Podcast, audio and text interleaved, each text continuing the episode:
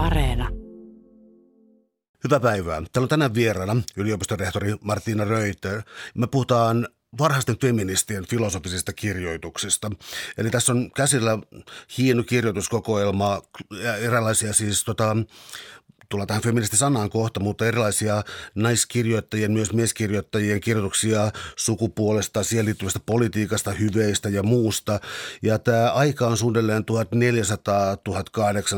eli toisin sanoen renessanssista oikeastaan sitten vasta siihen vaiheeseen, kun alkoi tällaiset äänioikeuskysymykset ja muut.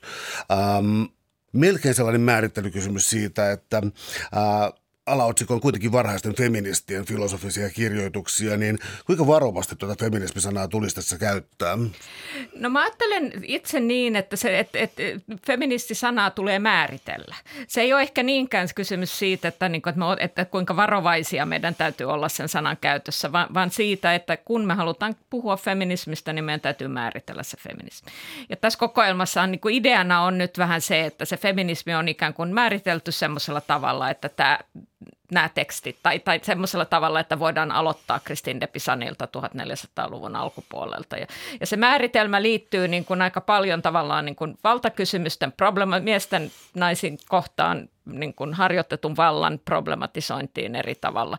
Ja, sitten, ja, ja liittyy siihen, että, että sieltä löytyy jonkunlainen tämmöinen niin kuin identifioituminen naisiksi niin kuin näillä naiskirjoittajilla ja mieskirjoittajilla sitten vastaavasti sitä, että nähdään, että naiset on tämmöinen ryhmä, jolla on intressejä, joita voidaan, joita voidaan ajaa niin kuin tätä miesten harjoittamaa valtaa vasten. Ja sitten siihen liittyy jonkunlainen tämmöinen niin kuin ajatus emansipaatiosta, niin kuin vapautumisesta, joka kytkeytyy monissa teksteissä aika tiiviisti naisten kouluttamiseen. Eli, eli jos me tavallaan määritellään niin, että feministi on sellainen henkilö, joka pitää näitä kysymyksiä tärkeänä, jotka tavallaan puhuu näiden kysymysten puolesta, niin silloin näitä kirjoittajia voidaan kutsua feministeiksi. se on tavallaan niin ollut se lähtökohta idea siinä.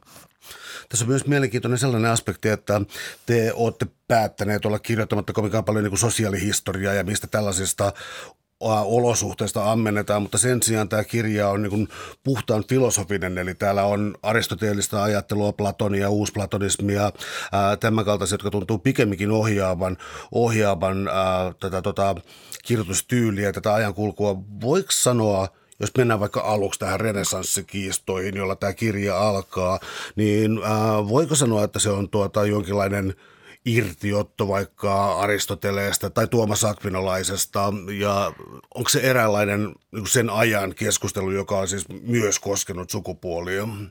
Se on yhtäältä irtiotto, mutta sitten se on toisaaltaan niin kuin niiden käsitteiden hyödyntämistä. Ja, ja just sen takia niin kuin tavallaan tässä kirjassa käytetään aika paljon niin kuin tilaa myös näihin ukkoihin ja tavallaan niiden, niin kuin tavallaan näiden filosofian klassikoiden, ne on ehkä Aristoteles ja Descartes sitten myöhemmin on ehkä ne kaksi kaikkein tärkeintä, niin kuin, jotka on olemassa Platon, tai Platon ja Aristoteles. Mutta mut se on niin kuin tavallaan tärkeää selittää perusteet tai kirjoittaa auki perusteet niin kuin heidän ajattelussaan sen takia, että, että nämä, nämä kirjoittajat, naisia puolustavat kirjoittajat ei pelkästään kritisoi näitä ajattelijoita, vaan ne myös käyttää niitä käsitteitä.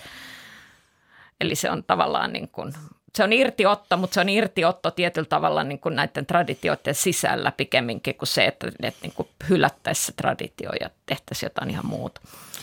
Teenkö mä äh, kirjan hengen vastaisen kysymyksen, jos mä kysyn sellaisen sosiaalihistoriallisen mm. kysymyksen siitä, mm. että oliko tässä nä- näillä kirjoittajilla, tämä aikaväli on niin pitkä, että on vähän mm. tyhmä niputtaa yhteen, mutta esimerkiksi ähm, vapautta tai koulutusta tai tilaa tai jotakin tällaista, että ei pysty keskittymään tähän kirjoittamiseen?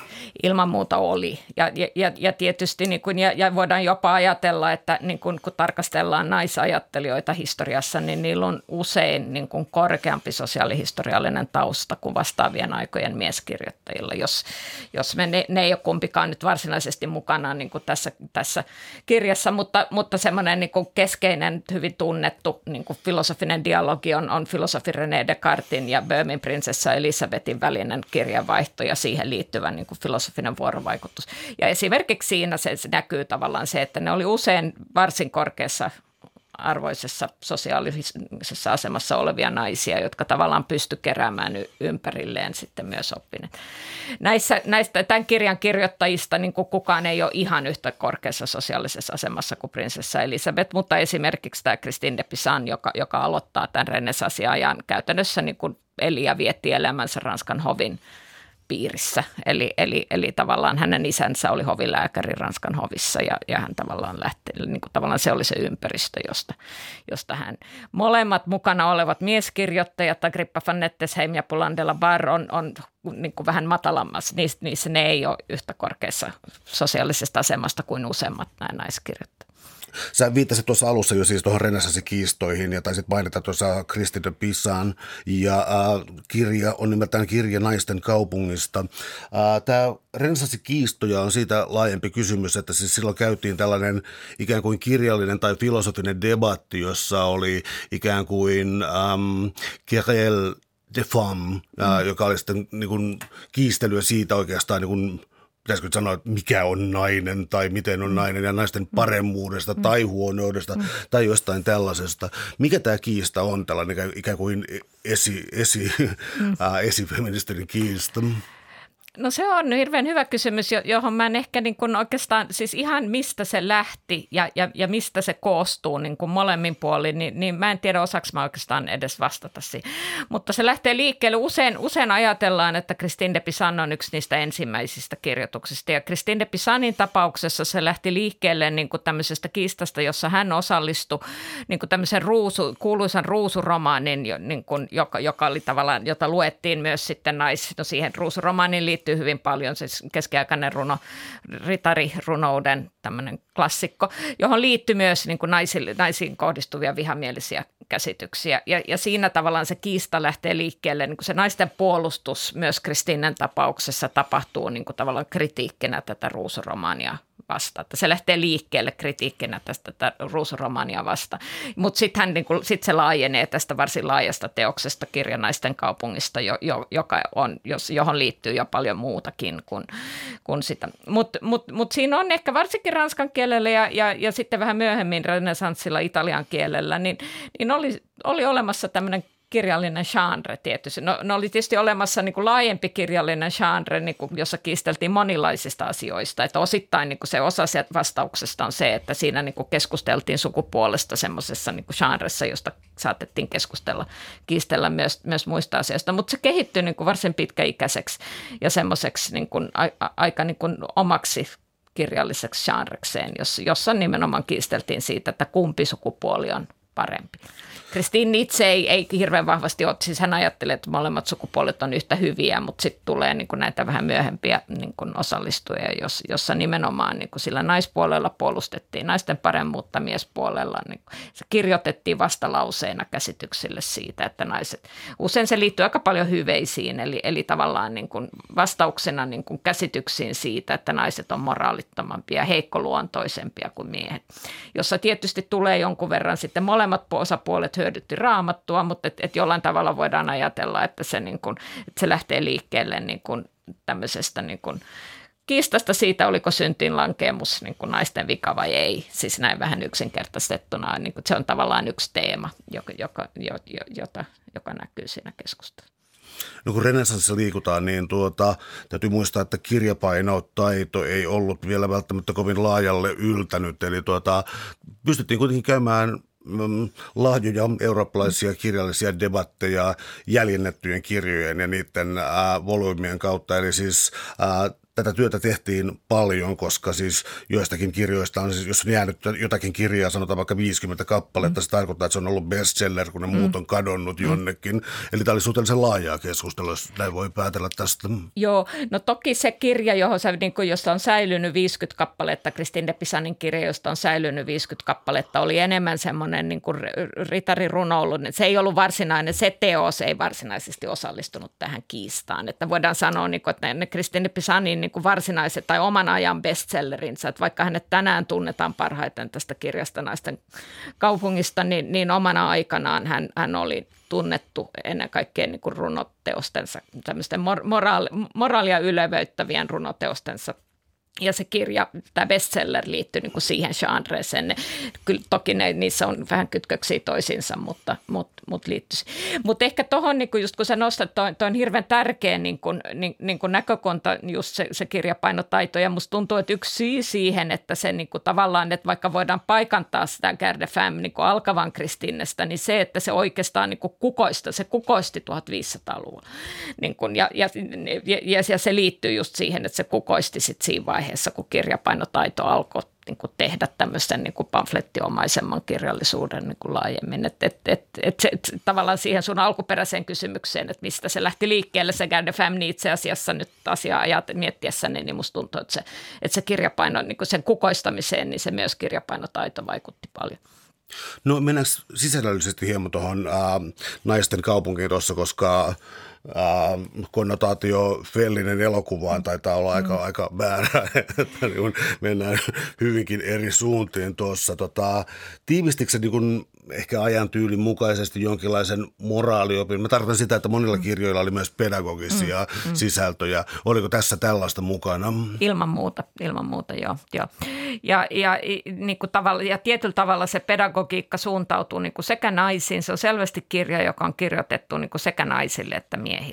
Eli siinä on niin semmoinen naisiin suunnattu niin pedagoginen puoli siitä, että naisten pitää niin uskoa itsensä ja, ja tavallaan naiset, naisten, ei, naisten ei pidä alentaa itseään. Niin että, että, tietyllä tavalla semmoinen niin kuin, ja, ja myös niin kuin, että nais, na, tavallaan ope, opettaa naisille niin kuin, naisten itseluottamusta ja hyvettä. Se on, se, se on niin kuin tietyllä tavalla yksi. Toinen puoli on sitten se, että siinä on pyrkimyksenä olla pedagoginen myös niin kuin miehiin päin, eli tavallaan niin kuin argumentoida miehille siitä, että miksi naiset on yhdenvertaisia miesten kanssa.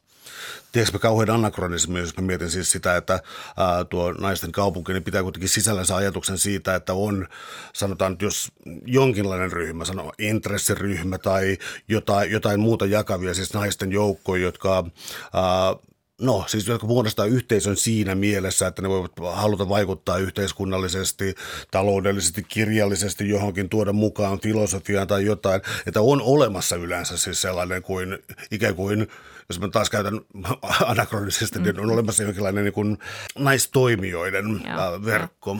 Se, toi on hirveän hyvä kysymys ja se on, ja se on tavallaan ehkä semmoista, mitä on vasta niin kuin enemmän niin kuin ihan lähiaikoina tarkoittaen viimeisintä kymmentä vuotta niin kuin myös tutkimuksessa ruvettu korostamaan enemmän niin kuin nimenomaan näiden naisverkostojen merkitystä. Niin kuin, ei suinkaan niin kuin anakronistisessa mielessä, vaan on yksinkertaisesti ruvettu niin kuin tutkimaan sitä ketä, ketä kaikkea, koska, koska tähän asti esimerkiksi Christine de Pisan, vaikka häntä on tutkittu siis aika paljon ihan, ihan 1980-luvulta asti, niin hän, hän on erittäin tunnettu ja tunnustettu ranskan kielen, niin kuin keskiaikaisen ranskankielisen kirjallisuuden klassikko, mutta häntä on aina lähestytty erikoistapauksena ja tämmöisenä auktorina. Ja niin kuin tietysti ehkä me ollaan niin kuin muuten, tämä liittyy vielä niin kuin tämmöisen laajempaan, että miten kirjailijoita, renesanssikirjailijoita on niin kuin lähestytty. Eli me ollaan aina ajateltu, että ne on niin kuin tavallaan nämä nerot jossain merkityksessä, jotka tekee ne, ne, tekee ne teokset. Ja Kristin on ollut niin kuin yksi harvoista naispuolisista neroista niin kuin tässä porukassa. Mutta, mutta viime aikoina on ruvettu kiinnittää huomiota yhä enemmän niin kuin siihen, niin kuin niihin naispuolisiin kontakteihin, joita hänellä oli, ja myös niin kuin siihen ajatuksen vaihtoon, joka tapahtuu. Niin kuin, että, että se, että onko tämä sitten intressiryhmä, niin kuin on ehkä vähän vaikeampi kysymys, niin kuin, koska, koska tietysti tämänkin ryhmän sisällä niin oli hyvin niin kuin eri eriäviä niin kuin, niin kuin taloudellisia intressejä ihan, ihan riippuen niin kuin siitä esimerkiksi, että oliko joku henkilö leski vai ei. Ja niin kuin, niin kuin, että, että se, se, että niillä olisi ollut joku tämmöinen vahva niin kuin naisintressi yhteinen, ei ehkä ole niin, Mut, mutta niillä oli niin kuin yhteinen intressi tavallaan niin kuin naisten koulutuksen ja naisten vapauden ja niin kuin tämän, tämän tyyppisten niin kuin, niin kuin arvojen ja, ja, ja yhteinen intressi niin kuin tavallaan edistää naisten oppineisuutta.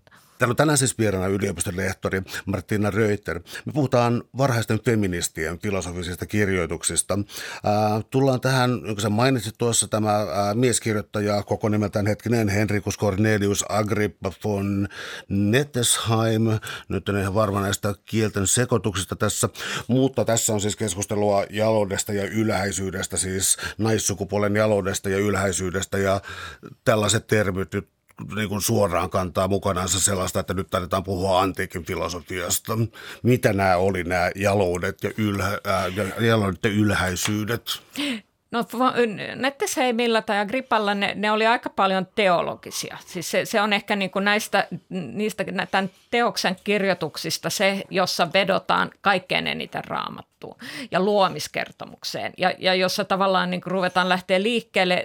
No yksi, Agrippalla on paljon argumentteja siitä, että miksi naiset on jalompia kuin, kuin miehet, mutta yksi keskeinen argumentti, on, joka kyllä esiintyy jo vähän aikaisemmin, mutta jota niin kuin Agrippa sitten ikään kuin lähtee jalostamaan, on, on se ajatus siitä, että, että kun usein on ajateltu, että nainen on toinen suhteessa mieheen, koska hänet luotiin Aatamin kylkiluusta, mutta Agrippa argumentoi, että nainen on itse asiassa huomattavasti jalompi kuin mies juuri tästä samasta syystä, sen takia, että hän luotiin miehen kylkiluusta. Eli siinä lähtee liikkeelle niin kuin siitä ideasta, että mies on jo niin kuin Jumalan luoma mieheksi ja, ja hän, hän, hän on jo, mieskin on jo jalo-olento.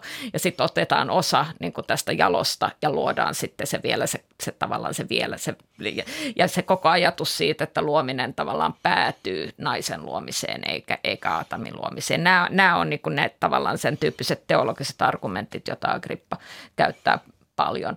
Ja, ja liittyen myös siihen, että nainen luotiin paratiisissa, niin kuin Aatami luotiin paratiisin ulkopuolella ja tuotiin paratiisiin, nainen luotiin paratiisiin. Nämä, nämä on niin kuin, Agrippan näissä monissa tunnettu myös maagikkona, oli kiinnostunut kabbalasta, myös juutalaisesta oppineisuudesta. Osa näistä jalousideoista tulee numero, numerologiasta, jolla toki myös on antiikin niin kuin juuria esimerkiksi pythagoralaisuudessa ja, ja, ja tämmöisessä, mutta, mutta siellä on näitä niin kuin teologisia niin kuin argumentteja aika paljon. Jos mä tarkastelen sitten taas niin kuin siitä filosofisesta näkökulmasta, niin mun mielestä se niin kuin mielenkiintoisin filosofinen argumentti, joka tulee Agrippalla, joka ei löydy vielä Kristiineltä, on, on tämä ajatus niin kuin miesten naisiin kohdistavasta vallasta tyrannian muotona. Eli se tulee niin kuin ekan kerran tässä, tai tässä teoksessa se tulee ekan kerran Agrippalla. Eli, eli tavallaan niin kuin ajatellaan, että, että, että, että, että, että mies on tyranni, kun hän alistaa naista. Ja tämä tyranni on vahvasti antiikin ja Aristoteleen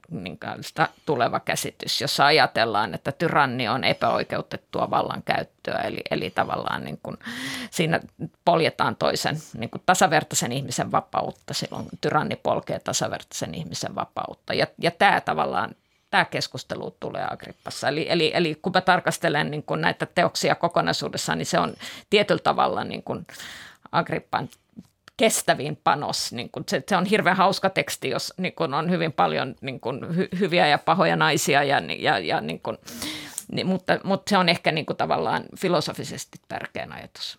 Jos otetaan nyt tähän sitten kolmanneksi Lucrezia Marinella, joka kuuluu myös tähän kiistojen alalukuun tässä näin, ja, ja hieman jatketaan, mutta eri käsitteillä, eli siis nyt on naisten ylevyydestä – Äsken oli ylhäisyys ja erinomaisuudesta sekä miesten vioista ja puutteista.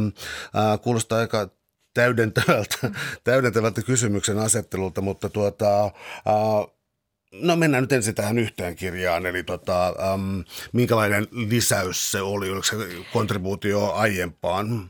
No se, no ehkä Marinella niin tärkein, no tietysti se riippuu vähän, mistä näkökulmasta tarkastelee, mutta, mutta mä ajattelen, että, että varsinkin jos me tarkastellaan niin tämmöisten filosofisten kontribuutioiden kautta, niin Marinellan platonilaisuus on, oli, oli se tärkein. Eli, eli tiety, ja tämmöinen uusi platonilaisuus, eli se, eli se tietyllä tavalla niin se ajatus siitä, että ihmisten sielut on, on on ideoita ja ne ruumiit on tavallaan sitten näiden ruumiiden näiden ideoiden ruumiillistumia, josta käsin sitten Marinella vetää sen ehkä hiukan kiistanalaisen johtopäätöksen, että, että kaunista ruumista voidaan päätellä kaunis sielu, joka on, niin kuin se, joka on hyvin ankkiroitunutta niin kuin tämmöiseen, tämmöiseen uusplatonistiseen. Eli se on, se on, vaikka se ei ehkä heti kuulosta siltä, mutta se on niin kuin siis aito filosofinen argumentti siinä mielessä, että se seuraa niin kuin siitä ajatuksesta, siitä, että se, että se idea tavallaan emanoituu siihen ruumiiseen ja se ruumis muodostuu sen idean perusteella perusteella. Jos me otetaan tämä uusplatonistinen lähtökohta, niin me voidaan tehdä niin, että me kaunista ruumista päätellään, että kaunis sielu.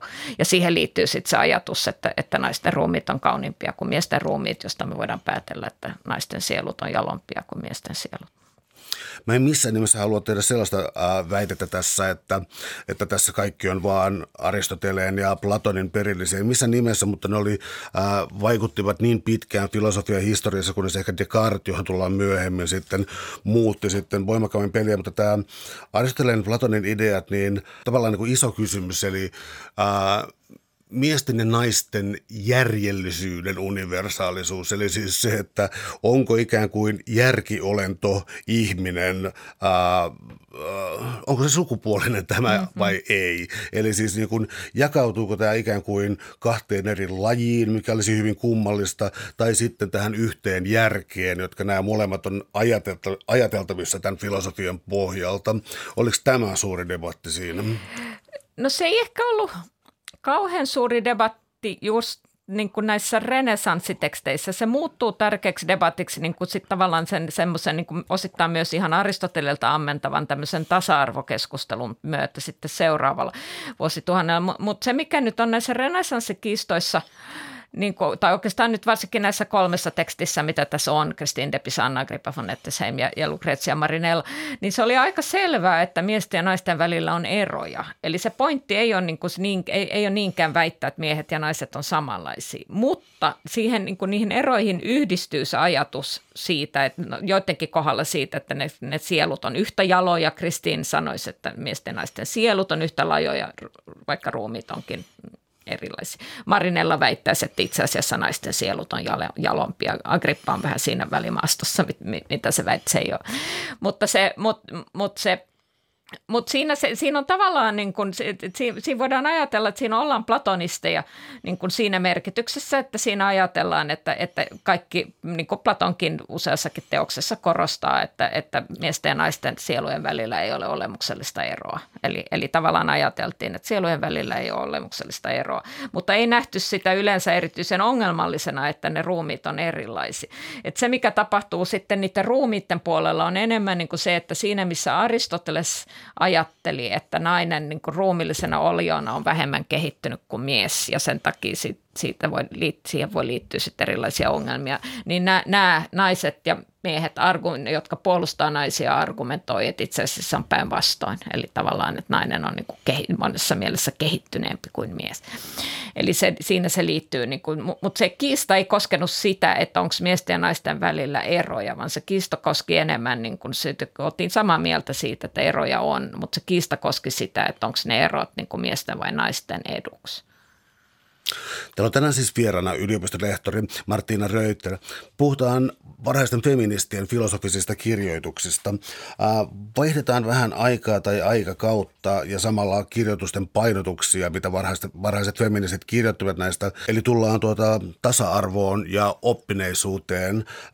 Oppineisuus oli No, mä luovutan sulle kohta puheenvuoron, mutta siis kaikki niin kuin Emil-kasvatuksesta ja kaikkea tällaisia, mitä, mitä kirjallisuutta tuohon aikaan esiintyi. Ja siis tasa-arvo ja oppineisuus, äh, ehkä naivi munakana kysymys, mutta tasa-arvon idea ensin vai sitten äh, oliko jo saanut tuota, no, oliko... Äh, oliko ikään kuin äh, viittaa tähän aiempaan niin kuin ennen kirjapainoakin jo, että siis äh, oli oppineita naisia, jotka voivat käydä tätä niin kuin verkostokeskustelua, niin tämä tasa-arvo ja oppineisuus, onko ne ikään kuin, niin kuin erottamattomasti jotenkin toisissaan kiinni?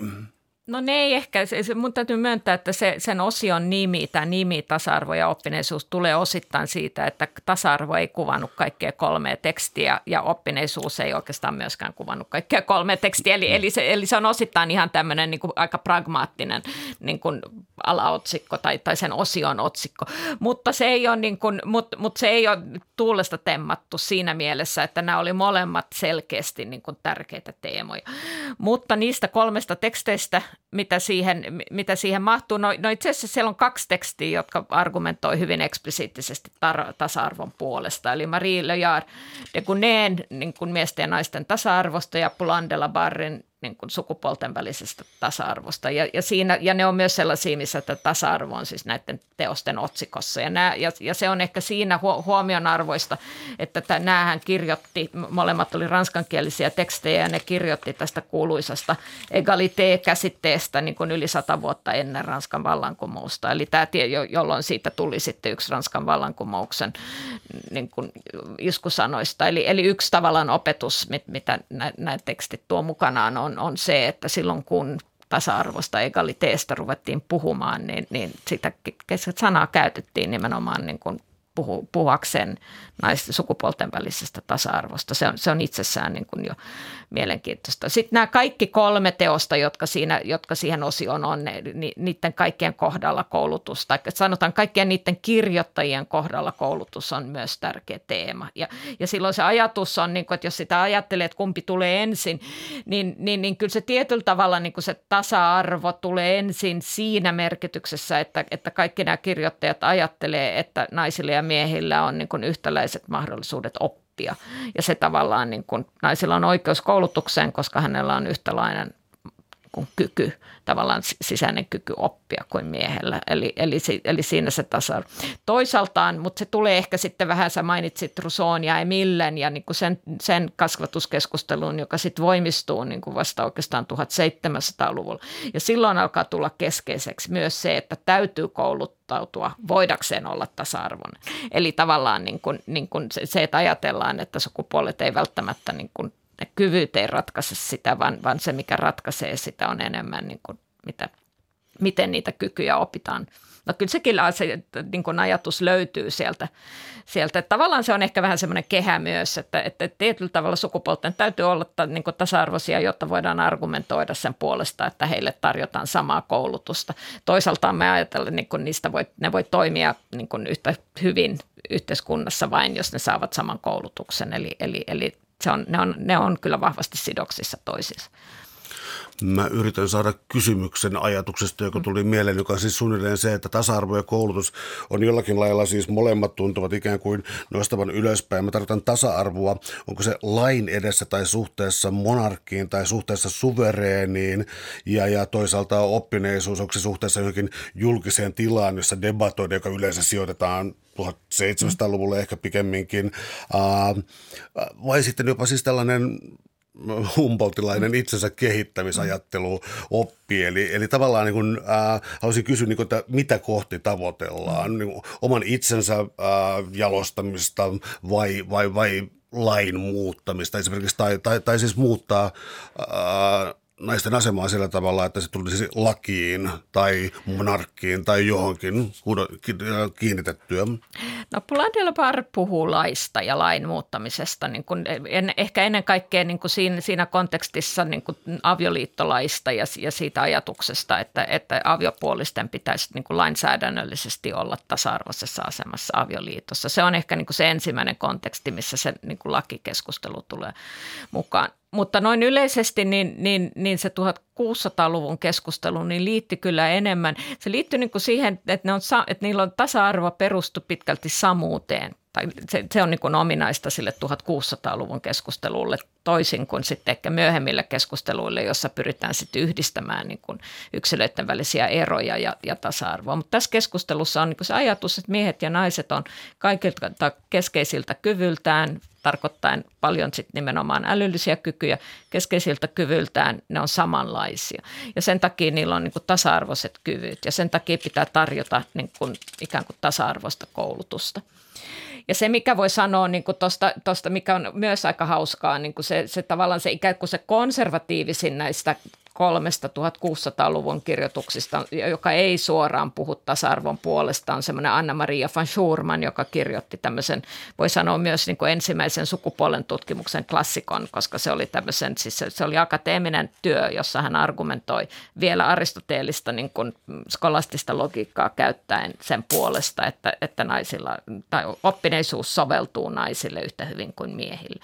Ja hän ei tuossa teoksessa suoraan, mutta joissain muissa kirjoituksissaan niin no itse asiassa hän, hän oli hyvä pataa Utrechtin yliopiston rehtorin kanssa ja teki myös tämmöisen avausrunoelman Utrechtin yliopiston avajaisiin, jossa hän sanoo ihan suoraan, että, että yliopiston pitäisi avata ovensa myös naisille.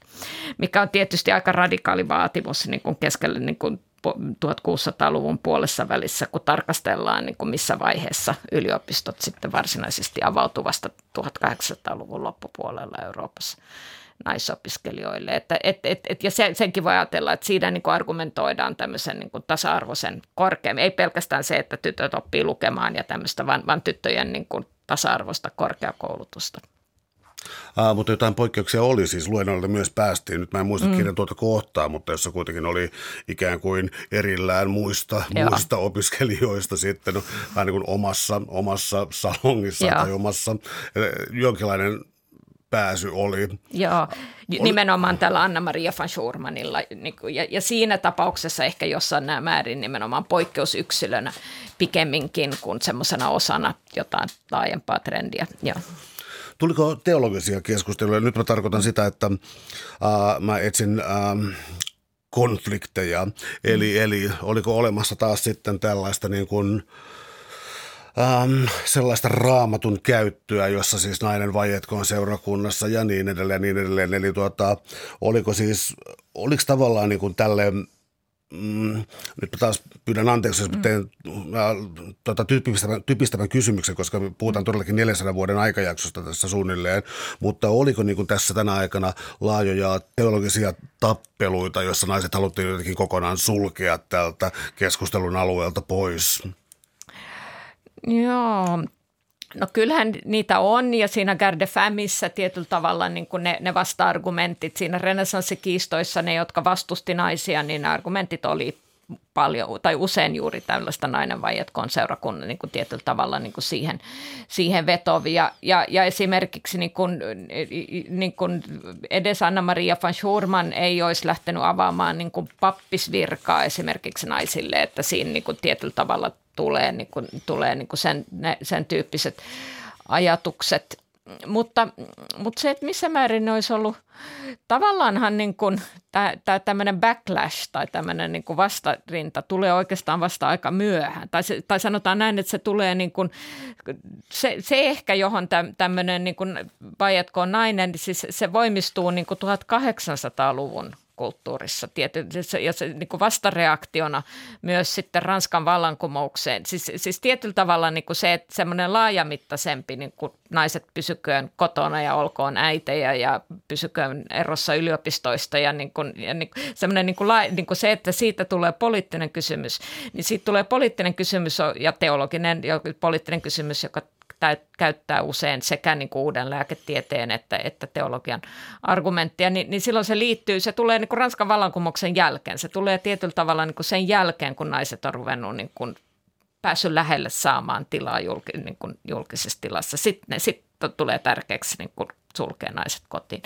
Mutta se oli se, se, se, taas siihen asti, niin se, ne, ne oli tavallaan, niin kuin se oli aika harvinaista. Ne naiset oli enemmän ehkä sitten niin kuin luokkansa edustajia kuin sukupuolensa edustajia. Usein niin kuin, tarkastellaan naisten oppineisuutta niin kuin näissä varhaisimpina aikoina. Se, se, se harvemmin oli sellaista, jota olisi niin kuin kauheasti vastustettu. Sitä ei välttämättä kauheasti tuettu, mutta sitä ei myöskään kauheasti vastustettu filosofian kuvioita muutti huomattavasti tota René Descartes tuohon aikoihin ja, ja hänen käsityksensä metodista, tieteellisestä metodista.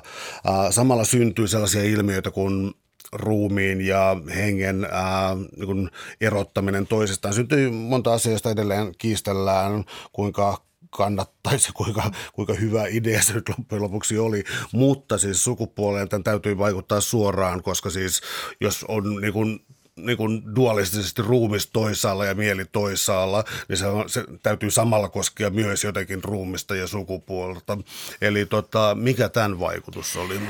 No se vaikutti, se vahvisti tämmöistä samuusargumenttia. Siis se vahvisti sitä ajatusta siitä, että miesten ja naisten mielenkyvyt on samanlaisia niin kuin, niin kuin jonkun verran. Mutta se on toisaalta, niin kuin, kun tarkastelee niistä 1600-luvun sammuusargumenttia, niin se on huomionarvoista, että tämä ensimmäinen, joka esitti, niin kuin, käytti, puhu tästä miesten ja naisten välisestä tasa-arvosta, Marie de Gournay, käytti nimenomaan aristoteellista argumenttia, eikä, eikä, eikä. Hän kirjoitti, niin kuin, no hän oli ikätoveri Descartin kanssa, mutta kirjoitti vielä niin kuin siinä semmoisessa niin kartesiolaisen paradigman – sisällä, tai, tai sorry, aristoteellisen ajattelun, kirjoitti aristoteellisen ajattelun pohjalta. Tosin Jogurne niin kun erottaa mielen ja ruumiin toisistaan enemmän kuin useimmat aristoteelikot. Eli, eli tietyllä tavalla niin kun me, me nähdään niin kun sitä ehkä niin kun siinä 1600-luvulla, että, että, että se ajatus, niin kun, jota sitten Descartes pyrkii niin kun oman mielen ja ruumiin erottamisen kautta ikään kuin osoittaa, millä tavalla ne on erillisiä, niin se ajatus siitä erillisyydestä niin lähtee kehittymään jo vähän ehkä erikseenkin – Descartista ja siihen voi käyttää sitten myös niin kuin aristoteellista muodon argumenttia, eli että, että, että sielu on se muoto, joka on erillinen sit siitä, siitä, tai se ei ole erillinen siitä ruumista, mutta, mutta, mutta se on tasavertainen niin kuin riippumatta, riippumatta siitä, että on olemassa ruumillisia eroja. Jos siirrytään tässä sitten vielä teemallisesti eteenpäin ja tullaan naisten kansalaisuuteen ja tämä alkaa olla jo ähm, erilaista kiistaa. Mä olisin kysynyt sellaisen erotullin, että onko tässä niin, että kirjassa on tavallaan rajattu, rajattu tavallaan niin suffragettiliikkeet ja niin tämän kaltaiset asiat, jotka tavallaan on niin kuin meidän modernia historiaa, niin onko tämä tässä ikään kuin Mulla tuli vain siis sellainen tunne, että niin kuin tässä on haluttu ottaa niin kuin se tausta, joka jää usein kertomatta paremmin esiin. Joo, kyllä ilman muuta. Ja, ja, ja no tavallaan tietysti se, että tämän kirjan rajaus on osittain se, että kun yhten kirjan ei, ei näy paljon, mutta, mutta se on ollut ihan tietoinen rajatus, että se loppuu niin kuin tietyllä tavalla siihen historiallisen hetkeen, jolloin naisliike poliittisena liikkeenä syntyy. Ja kukaan näistä kirjoittajista, edes Olympe Goose ja Harriet Taylor Mill, jotka tietyllä tavalla oli niin kuin paljon enemmän osaa poliittista liikehdintää, Olympe de Goose Ranskan vallankumousta ja, ja Harriet Taylor Mill sitten niin kuin jo tämän ihan varhaisimman niin kuin äänioikeus, brittiläisen äänioikeusliikkeen niin kuin taustahahmo. Et, et siinä on jo selviä kytköksiä myös poliittiseen liikkeeseen, mutta ne poliittiset liikkeet oli, oli tavallaan vasta niin kuin syntyvaiheessa siinä. Ja sitten sen jälkeen tavallaan muodostuu, niin kuin, ja varsinkin Taylor Mill ja varsinkin hänen miehensä John Stuart Mill oli sit keskeisiä niin kuin klassikoita sit sille, myös sille äänioikeus liikkeelle. Eli se on yksi rajaus. Toisaalta tässä on kyllä myös toinen mun mielestä ehkä niin kuin aika perusteltavissa oleva rajaus, joka on se, että, että 1800-luvullahan tapahtui hyvin paljon. Eli, eli meillä tuli marksilaisuus ja meillä tuli freudilaisuus, fro, niin kuin psykoanalyysi ja meillä tuli darwinismi. Ja tämä, tämä on niin kuin se toinen rajaus. Eli kaikki nämä tekstit on ennen Freudia, Marksia ja, ja Darwinia. Koska, ja, ja se, että jos olisi halunnut jatkaa niin kuin pidemmälle historiallisessa ajassa, niin, niin, niin silloin se, nyt me tavallaan pystyy lopettamaan, niin kuin näistä, jos ajattelee, että näitä tausta-ajattelijoita, niin tämä loppuu tietyllä tavalla Rousseauhon, eikä, eikä niin kuin, mutta, se, mutta, mutta, mutta sitten jos se olisi edennyt, niin, niin, niin se olisi tarkoittanut myös niin esimerkiksi tämän, tämän marksilaisen ajatusperinnön mukaan ottamista. No jos laajennetaan sitten tota, tätä Rousseau-kritiikkiä, niin Catherine McCallin ja kirjoituskasvatusta käsitteleviä kirjeitä, kasvatus edelleen, siis Rousseaussa liikutaan. Ää, tässä vaan viitataan kirjassa siihen, että monille ehkä tutumpi nimi, joka olisi Wollstonecraft, niin ää, Macaulay on ainakin mun korvaani vieraampi nimi. Yeah. Tota, kertoisitko hänestä tai Joo. hänen tuotannostaan? Joo, no McCauley oli oikeastaan elinaikanaan vähintään yhtä tunnettu kun Wollstonecraft. Hän oli tunnettu historian kirjoitsijana ja kirjoitti tämmöisen niin kuin kirjoitti brit, brittiläisen historian niin kuin vähän omasta ajastaan taaksepäin ja tunnettu tämmöisenä naisintellektuellina ja, ja, ja, ja myös poliittisena ajattelijana kirjoitti pamflettia Hobbesia vastaan ja, ja tämmöistä. Mutta mut hänen niin kuin tää, tää, se tuotanto, josta hän oli tunnettu omana aikanaan, niin ei, ei käsitellyt sukupuolta oikeastaan ollenkaan. Ja, ja, sitten hän kirjoitti viimeisenä kirjana, se ilmestyi vuotta ennen hänen kuolemaansa, tämän, tämän kasvatuksellisia kirjeitä. Ja siinäkin teoksessa se on tavallaan niin kuin aika käsittelee niin kuin kasvatusta aika sukupuolineutraalisti eikä pelkästään niin kuin suhteessa naisiin. Mutta siinä on sitten onko se kolme neljä kirjettä, jotka on sitten jota on suomennettu tässä, jossa hän eksplisiittisesti sitten tarkastelee sukupuolikysymystä. Ja siinä sitten kritisoi Rusoon käsitystä siitä, että, että miesten ja naisten hyveetten pitää niin kuin täydentää toisiaan. Eli hän, eli hän kritisoi sitä Rusoon ajatusta niin kuin sukupuolten täydentävästä ja, ja argumentoi siitä, että tyttöjä ja poikia pitää kasvattaa samojen periaatteiden pohjalta, eikä tällaisten niin kuin toisia täydentävien periaatteiden pohjalta.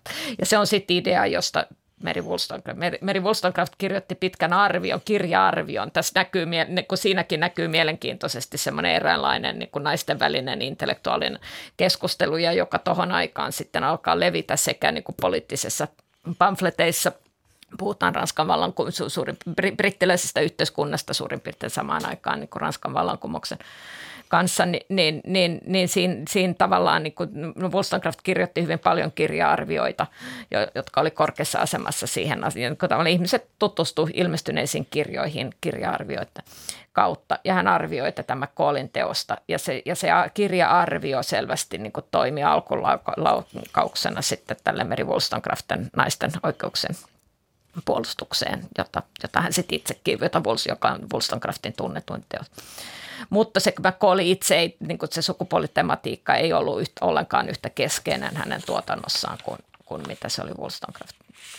Tuliko jotakin, kun siirrytään kohti äh, modernimpaa luonnontiedettä tai tällaista, niin äh, katosko sellaiset ajattelut, että äh, miehen ja naisen sielu täydellistää toisiaan tai muodostavat yhdessä vasta täyteyden tai ovat osa samaa järkeä.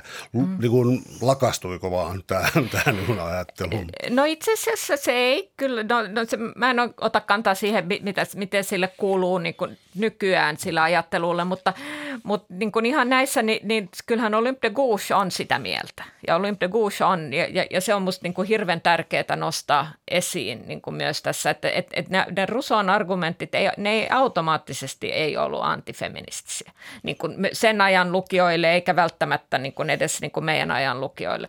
Että et, et se sukupuoliero ei niin kuin automaattisesti johda niin kuin sukupuolten väliseen epätasa-arvoon. Et, eli se, mitä Olympe de Gouges niin kuin yritti tehdä, se, että se ajatteli juuri näin, että et, kuten Rousseau, että miehet ja naiset täydellistävät toisinsa ja ne on erilaisia ja niillä on niin kuin jossain määrin niin kuin erilaisia tehtäviä. Ja hän, aj, niin kuin, hän ajatteli niin kuin äityyttä ja yhtä ajatuksia niin kuin äityydestä, joka heijastuu sitten myös yhteiskunnallisena äityytenä ja, ja tavallaan niin kuin, ja joka on erilaista. Ja naiset on niin kuin, niin kuin emotionaalisempia kuin mieli. Eli siinä on vahvasti niin kuin ajatus sukupuolierosta ja, ja nimenomaan niin kuin Rousseau ajatteli, että panemalla nämä yhteen, niin, kuin, niin, niin ne täydellistää toisia. Mutta se, se, mikä on sitten Olympe de oleellista, on se, että, että tä, tällä, niin kuin, että, että, että naisten pitää saada yhtäläisiä poliittisia oikeuksia, naisten pitää päästä eduskuntiin ja hallitu päästä joka paikkaan niin kuin juuri tästä syystä, koska vain sillä tavalla me voidaan olla niin kuin eheä kansakunta, vaan kun nämä molemmat puolet tulee esiin niin kuin kansakunnassa.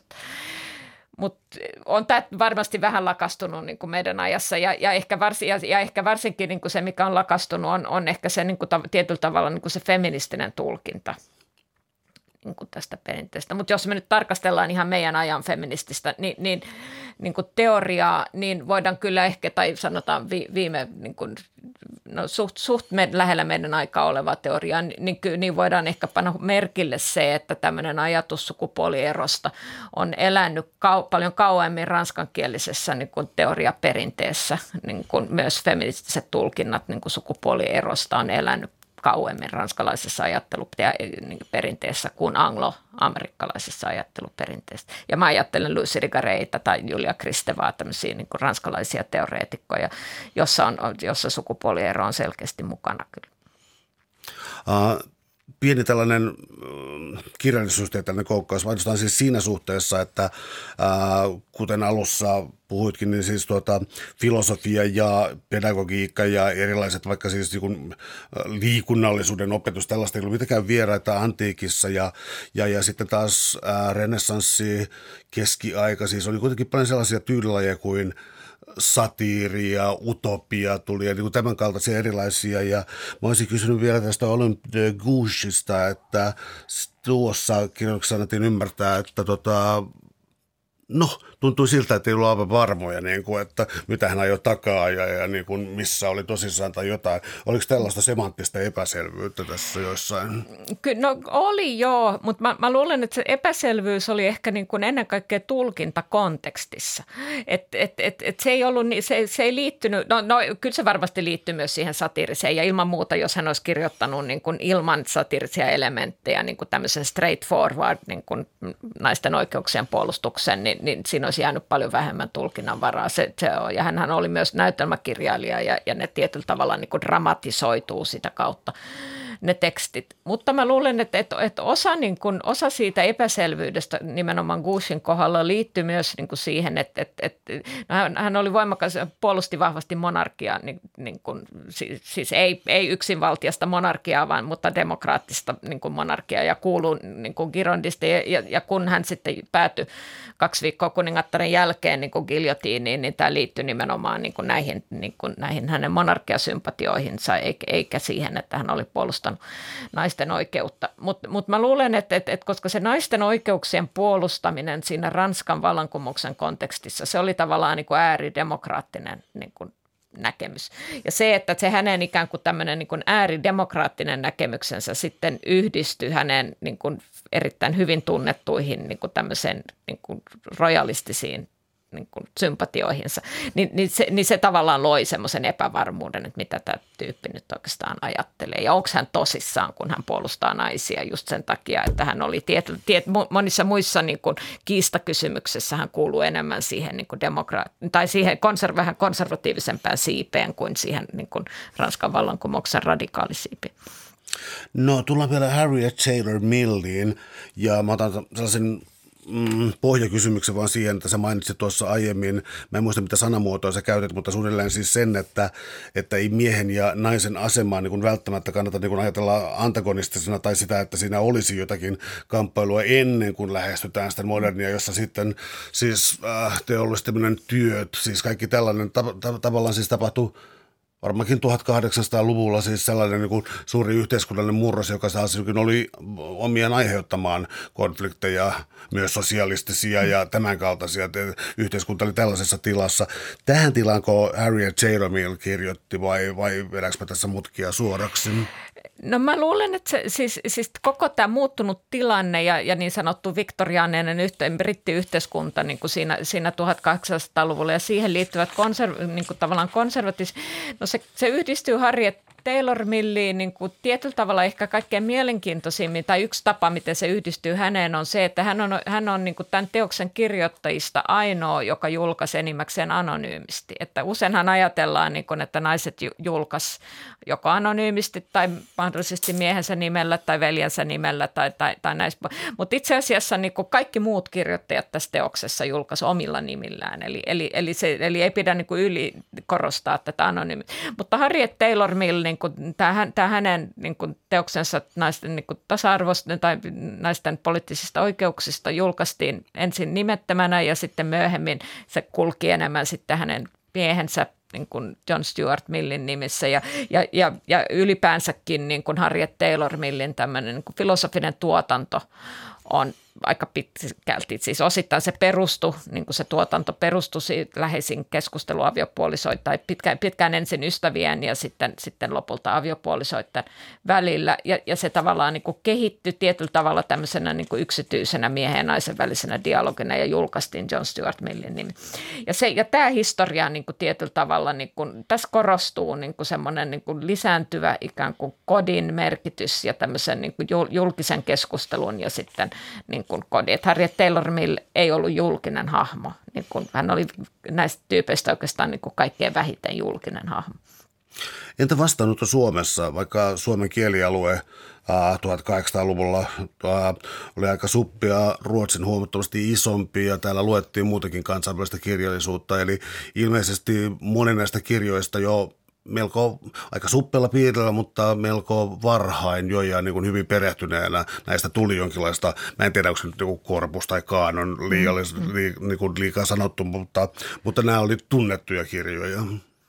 No varsinkin, niin kuin, joo, joo, tai, tai sanotaan näin, että, että no kyllä Wollstonecraftkin itse asiassa oli, Meri Wollstonecraftiakin luettiin Suomessa 1200-luvulla ja mainitaan Naisasialiitto Unionin niin kuin noissa, noissa pöytäkirjoissa, mikä oli mulle uutta, mä, mä, mä, mä, mä, niin, mutta, mutta se, ehkä se, joka oli kaikkein tärkein, oli kyllä tämä John Stuart Millin naisen asema, jonka hän kirjoitti siis vasta Harriet Taylor Millin kuoltua ja joka on niin kuin tietyllä tavalla semmoinen, siinä on paljon samoja teemoja, mutta se on monella tavalla niin semmoinen vähän ikään kuin konservatiivisempi versio niin kuin, ja myös niin kuin sosialismin suuntaan niin kuin konservatiivisempi. Eli Harriet Taylor Millillä oli paljon radikaalimpia niin kuin näkemyksiä esimerkiksi naisten palkkatyöstä kuin mitä John Stuart Millillä oli. Eli hän, hän puolusti suoraan niin kuin naisten palkkatyötä ja puolusti suoraan niin kuin taloudellisesti sitä, että nainen voi itsenäistyä vain, niin kuin jos hän itsenäistyy taloudellisesti. Eli, eli ei voi olla niin, niin, niin, niin siihen liittyy niin kuin sen tyyppisiä. Ja sitten ne ajatukset, jotka levisi ja vaikutti suuresti esimerkiksi niin kuin suomalaiseen niin sanottuun porvarilliseen naisliikkeeseen, sitten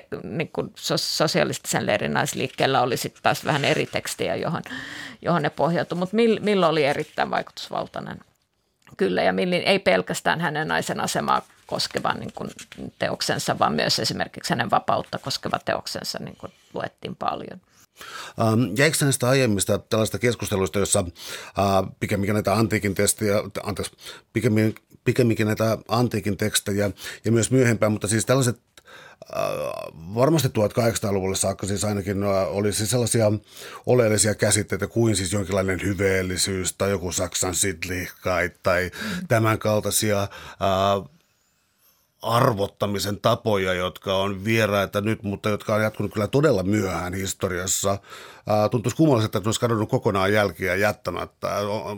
Elää, eletäänkö me vielä sellaisten sirpaleiden keskellä tietyllä tavalla, että katsotaan jotain niin kuin hyveellisyyden ja muiden kategorioita, vaikka me käytetään niin äh, voimakkaita tai vahvoja tai vanhoja sanoja. Ja, no mä ajattelen, mä, mä en ehkä ajattele, että ne on täysin – kadonneet. Siis me voidaan, no voidaan tietysti ajatella, että esimerkiksi keskustelu ihmisperu, ihmisoikeuksista on kuitenkin jollain tavalla perillinen tälle keskustelulle. Eli, eli on olemassa tiettyjä perustavia moraalisia arvoja, joita ihmisoikeudet kuuluu siihen. Toinen, mikä, mikä mulle tuli mieleen, niin kun, kun sä puhuit, niin, niin, niin on se, että tietyllä tavalla niin kun, niin kun tää, to, niin kun, tällä hetkellähän me eletään niin kun sellaisessa yhteiskunnallisessa keskustelussa, jossa korostetaan niin kun tavallaan totuuden merkitystä. Tai siis jossa reagoidaan tätä, että, että okei, että meillä on tämä totuuden jälkeinen aika ja meillä on nämä niin kun, että totut, niin kun, poliittisessa retoriikassa. Mutta sitten meillä on sellaista niin kuin retoriikkaa, joka korostaa tietyllä tavalla niin kuin totuuden olemassaoloa. Ja se on tietyllä tavalla myös niin kuin perillinen tälle hyveitten niin kuin korostamiselle. Eli, eli tietyllä tavalla niin kuin se, että me ajatellaan, että meillä on, meillä on arvoja, joiden tulisi, niin kuin, ja ne ei ole ehkä välttämättä niin kuin tiettyjä moraalisia arvoja, niin kuin, että me, tai, tai me eletään niin kuin moraalisten arvojen tämmöisessä niin kuin moninaisuudessa, jossa, jossa, ne, jossa niitä korostetaan enemmän.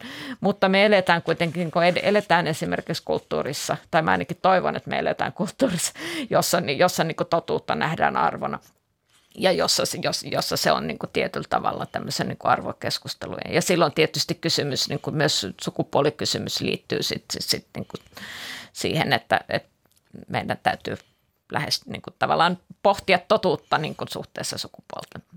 Uh, mä olisin kysynyt vielä sellaista, että milloin tavallaan tunnustettiin, uh, tai pikemminkin tunnistettiin tässä yhteydessä sellainen, että on olemassa tietty uh, tasa-arvosta kirjoittavien ja, ja, ja naiskirjoittajien joukko, koska uh, mä en löydä muun muistiinpanoista, mutta kirjassa mainittiin muistaakseni ihan, ihan 1800-luvun alusta joku, uh, jossa oli ikään kuin naiselämäkertoja, kirjoittajien mm. elämäkertoja, eli, eli tässä vaiheessa niin kuin, um, Tämä oli niin erillisenä tutkimusaiheena myös jo. Joo, no se on, se on nostanut päätään niin kuin eri vaiheissa ja se, mikä oli mielenkiintoista ja mitä mä opin kanssa, kun mä kirjoitin tämän kirjan, tämän yleisen johdannon, oli se, että 1920-luvulla, niin kuin 1920-luvulla oltiin kiinnostuneita feminismin historiasta. Että kun tämä feminismi-sanaan tuli 1800-luvun loppupuolella ja sitten se etabloitu Ranska ja ennen kaikkea Ranska ja Englannin kielessä niin kuin siinä 1900-luvun alkupuolella ja silloin ruvettiin miettimään, niin kuin, että mikä on, tämän, mikä on feminismin historia. Kirjoitettiin teoksissa feministin historia historiasta, jotka on osittain niin käsittelee näitä samoja tekstejä, mitä on, mitä on, mitä on tässä teoksessa. Eli, siinä, eli siinä on niin semmoinen tietyn tyyppinen niin esihistoria. Sitten tämän hetken tutkimusaiheena se on kyllä aika uutta. Ja mä luulen, että tämä teos niin kun tällä aikavälillä ja, ja tällä johdannolla, jossa perustellaan feminismi niin, että se oikeuttaa niin kun näiden, näiden tekstien mukaan ottamista, tämä on uniikki teos. Siis, niin kun, mähän teen omaa tutkimustyötäni aika kansainvälisessä tutkimusympäristössä ja, ja on, on, on paljon, paljon kysymyksiä, niin tietty, se, että tarkastellaan niin tiettyjä teemoja näissä kirjoittajissa, niin, niin sitä tehdään. Mutta sitäkin on ruvettu tekemään niin ehkä vasta niin kuin 10-15 vuoden aikana. Et se on aika niin kuin uusi tutkimus. Nämä naisfilosofit, tavallaan se, että tarkastellaan nais, naispuolisia ajattelijoita niin kuin filosofeina, niin, niin se on vähän vanhempaa perua. Mutta se, että, että ollaan kiinnostuneita niin kuin suoraan eksplisiittisesti näiden, niin kuin näistä feministisistä argumenteista, niin, niin se on suhteellisen uutta. Sitä on, niin kuin, se on vasta erittäin nouseva ala, mutta vasta uutta. Ja se, että ne tuodaan niin kuin, samoihin kanseihin tässä, niin se on aika, uskallan sanoa, että se on aika ainutlaatuista. Suuret kiitos keskustelusta Martina Röytön. Oli ilo. Kiitos.